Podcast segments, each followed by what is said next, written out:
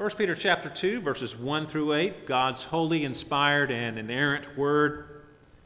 Peter writes, "So put away all malice and all deceit and hypocrisy and envy and all slander. Like newborn infants, long for the pure spiritual milk, that by it you may grow up into salvation, if indeed you have tasted that the Lord is good." As you come to him, a living stone, rejected by men, but in the sight of God, chosen and precious.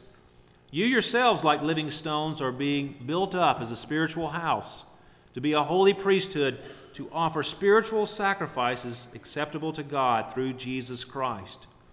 For it stands in Scripture Behold, I am laying in Zion a stone, a cornerstone chosen and precious, and whoever believes in him will not be put to shame.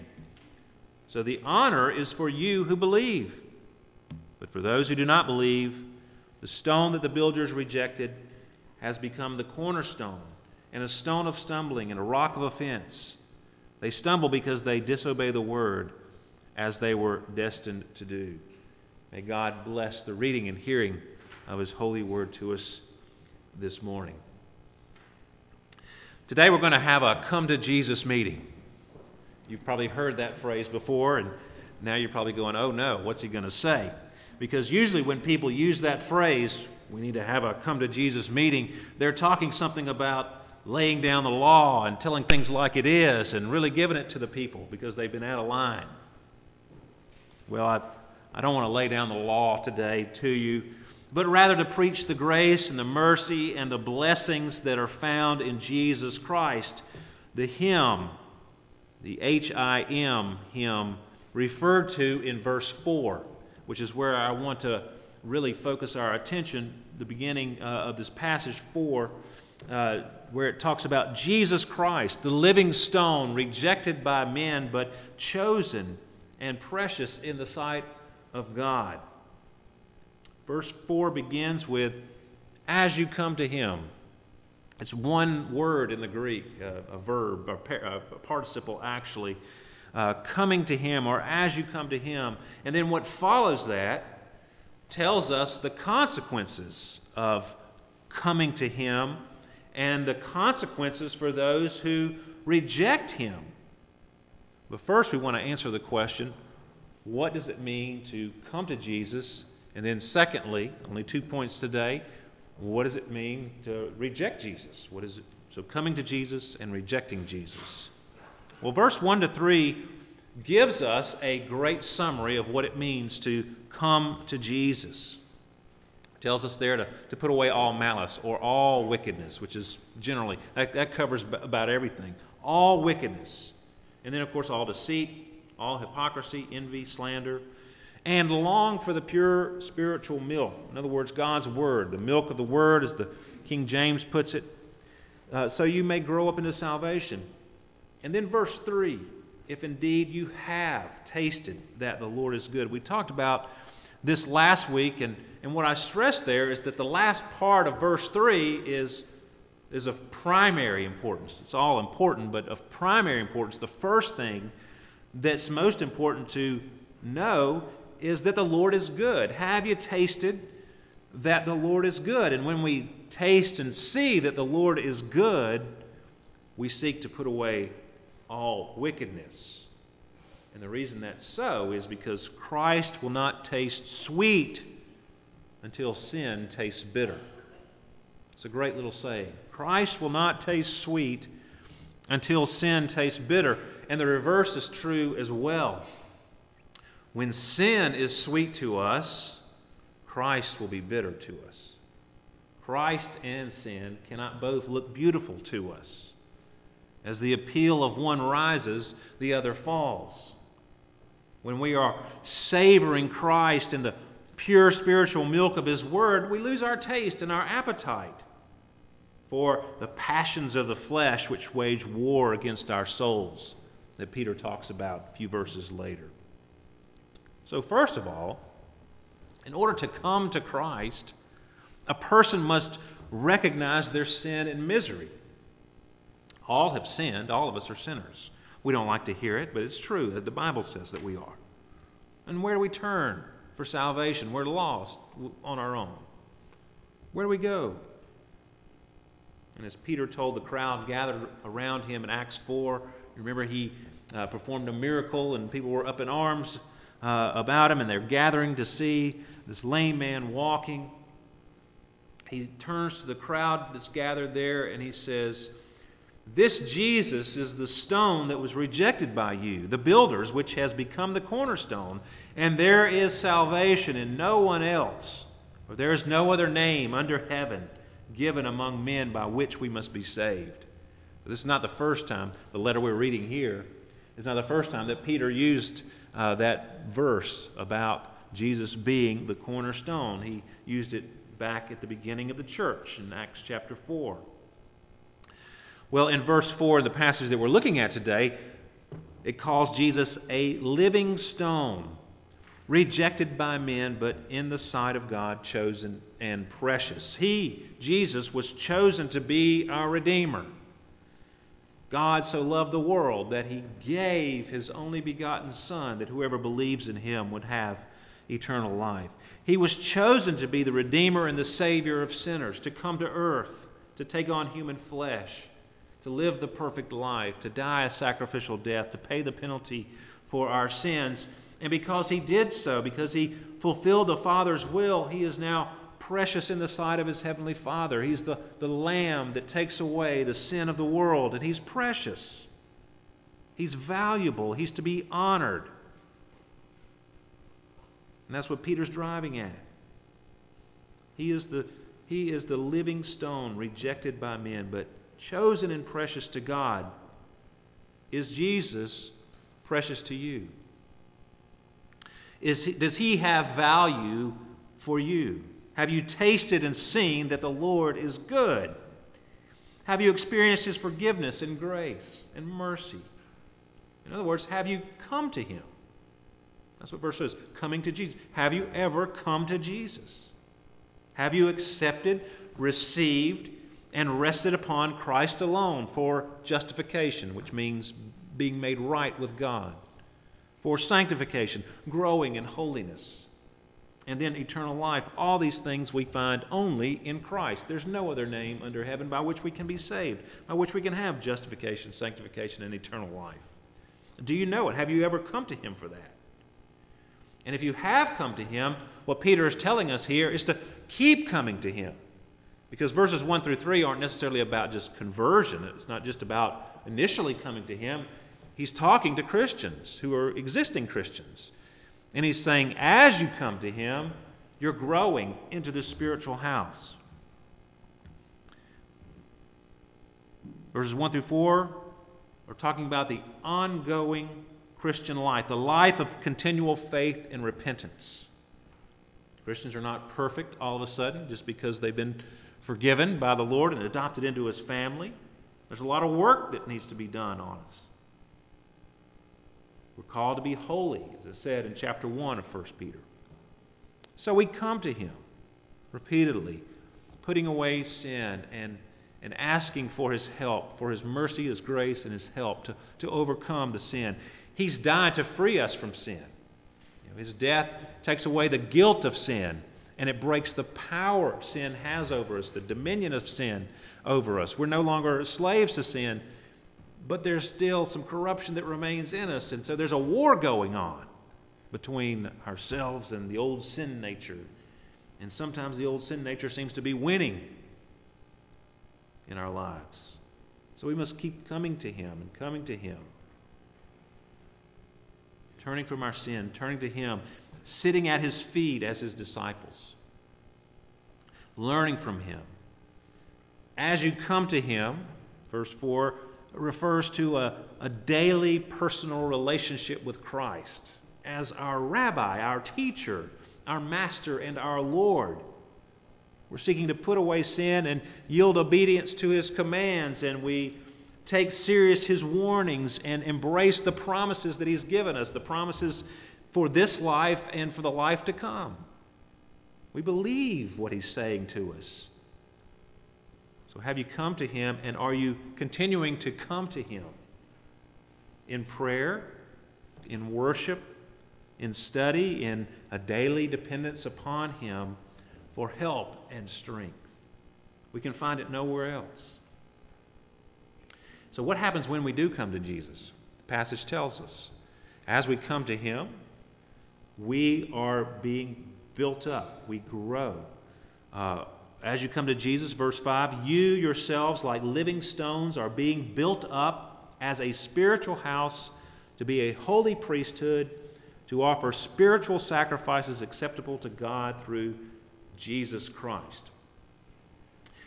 Jesus is the living stone, the cornerstone of this spiritual house he's talking about. Now, living stone is kind of an odd metaphor.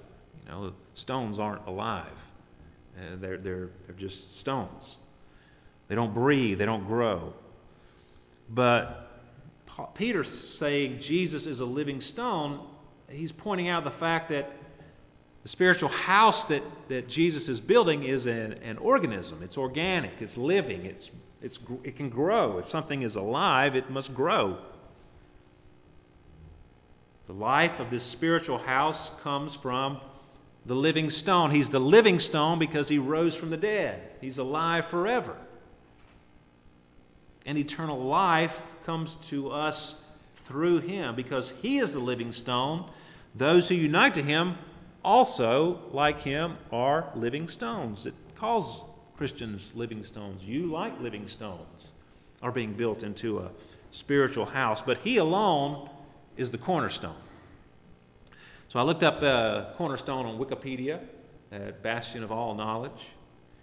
And, and here's what it said The cornerstone is the first stone set in the construction of a masonry foundation. Important since all other stones will be set in reference to this stone, thus determining the position of the entire structure. I love that. That, that, that really does fit well. Christ dictates everything. Everything is in reference to Him in His house. He determines the position of the entire structure. He is the cornerstone. Everything in your life depends on you being united to the cornerstone, living in reference to Him. And as we come to Him, we will be built into the spiritual house of His making. That's a promise. That's, a, that's not a command. That's not something we do. That's something He said is happening to us as we come to Him. He's doing something with our lives, He's changing us, He's building us together, the people of God, into a, a house, a structure, His institution in the world. C.S. Lewis has this great quote. It's not a one to one correspondence, but it's a great encouragement to us. Imagine yourself as a living house. God comes in to rebuild that house. At first, perhaps you can understand what He is doing. He's getting the drains right and stopping the leaks in the roof and so on. You knew that those jobs needed doing, and so you're not surprised. But presently, he starts knocking the house about in a way that hurts abominably and does not seem to make any sense. What on earth is he up to? The explanation is that he is building quite a different house from the one you thought of, throwing out a new wing here, putting on an extra floor there, running up towers, making courtyards. You thought you were being made into a decent little cottage, but he is building a palace. He intends to come and live in it himself. Coming to Jesus, not just having him in your life, but being united to him and being a part of what he's doing in the world. That's what Peter's talking about here. As you come to Jesus, there's something great happening. And he's going to go on in the next verse, what we'll talk about next week, uh, talking about all the the metaphors he gives for us. We're a, a holy nation, a royal priesthood, a people for his own possession. What honorable titles did he give to us? As verse 7 states, the honor is for those who believe, who come to him in faith. Now, second of all, he talks about not only coming to Jesus, but what it means to reject Jesus. Verse 7 But for those who do not believe, the stone that the builders rejected has become the cornerstone, and a stone of stumbling and a rock of offense. They stumble because they disobey the word as they were destined to do. These are quotes from Psalm 118 and Isaiah 8. Uh, psalm 118 is famously known as the psalm that was being sung as Jesus rode into Jerusalem to die, the triumphal entry. We, we sing it on Palm Sunday. Blessed is he who comes in the name of the Lord. The stone that the builders has rejected has become the cornerstone. This is the Lord's doing. It is marvelous in our eyes. This is the day that the Lord has made. Let us rejoice and be glad in it. Save us. Hosanna is the Hebrew word. Hosanna, we pray, O Lord. O Lord, we pray, give us success. Blessed is he who comes in the name of the Lord. Jesus came into Jerusalem not as a conquering king, but as a, a suffering servant to lay down his life for us. He is that stone that would be rejected by the builders, but rejected by the, the leadership, and put to death. And he goes on and he puts in Isaiah 8 a stone of stumbling and a rock of offense. In Isaiah 8, it says, The Lord of hosts, him you shall honor as holy. Let him be your fear, and let him be your dread, and he will become a sanctuary and a stone of offense and a rock of stumbling to both houses of Israel, a trap and a snare to the inhabitants of Jerusalem, and many shall stumble on it. They shall fall and be broken, they shall be snared and taken. So, even here in Isaiah 8, as, as Isaiah is prophesying before the fall of that kingdom, uh, he, he's, he's saying, Look, some people will find in the Lord a refuge, and some people will stumble over it. Jesus gives us even more insight about these two passages because he uses them in the parable of the wicked tenants. Jesus tells a little story about a man who, uh, who has a, a vineyard. Uh, he uh, he builds a wine press. He builds a tower. He, he provides for it. And, and in my research, I found that it takes five, five years to establish a vineyard. So this wonderful vineyard is established, uh, and he lets it out to some people.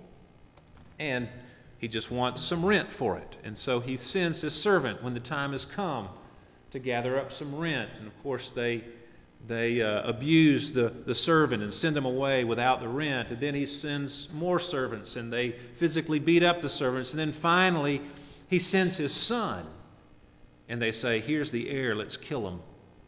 And we'll have it all to ourselves. And they kill the son. And Jesus says,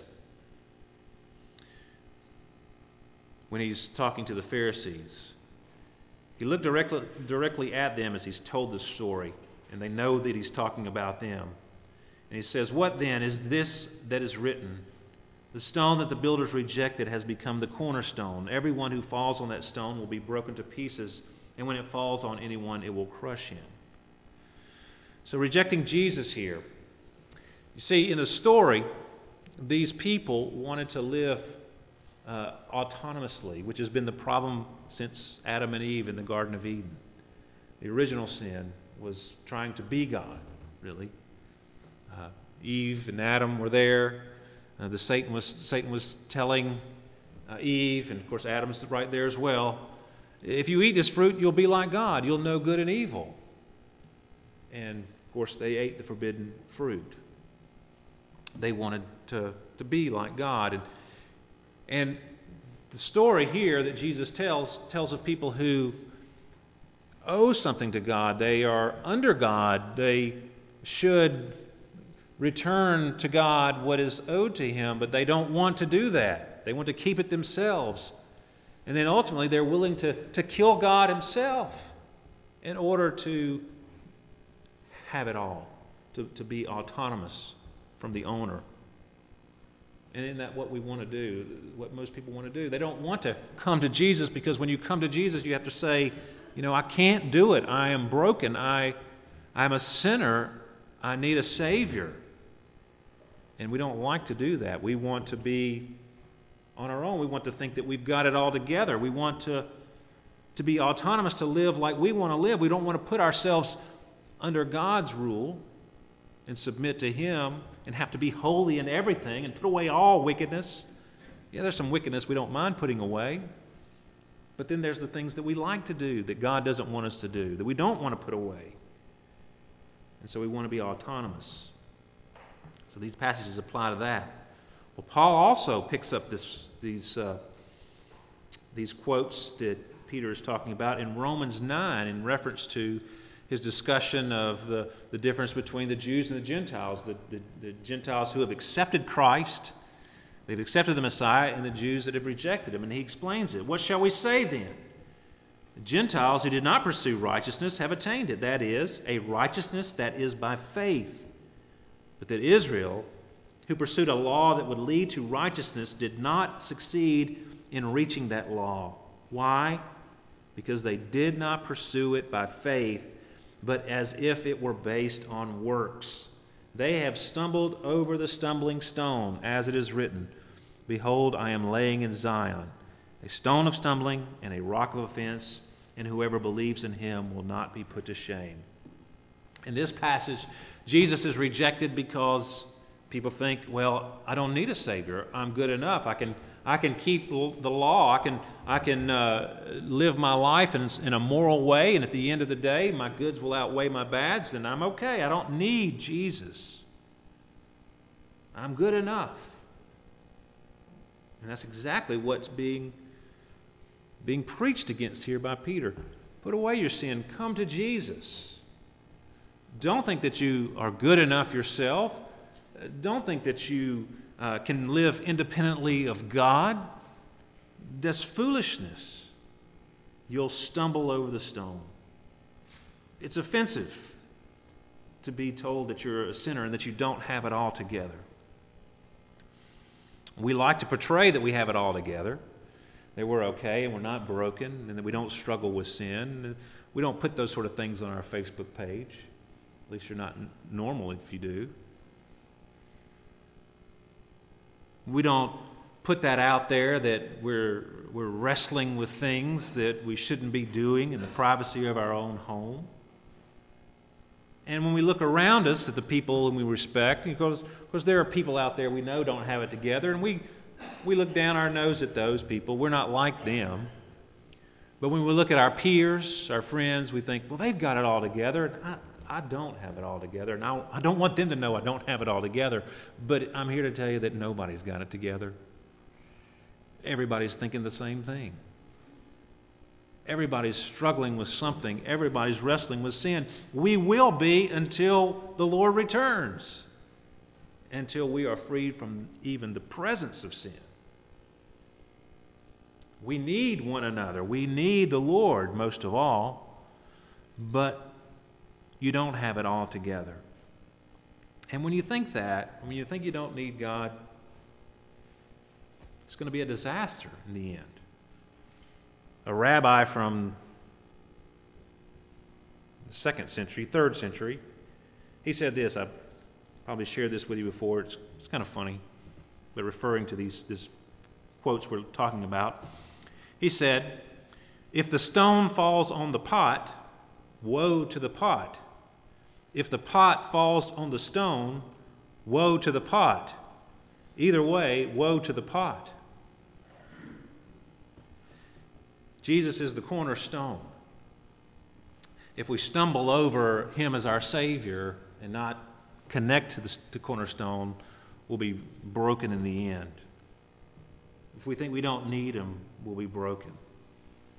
And then judgment will come and we'll be crushed. We don't have it together. We need the Savior. And Jesus is standing here inviting us to come to Him. Come to Jesus. Come to me, all who are heavy laden, and I will give you rest. He said, I am the bread of life. Whoever comes to me shall not hunger, and whoever believes in me shall never thirst. If anyone thirsts, let him come to me and drink. Whoever believes in me, as the scripture has said, out of his heart will flow rivers of living water. Come, everyone who thirsts, come to the waters. He who has no money, come, buy and eat. Come, buy wine and milk without money, without price. Come as you are.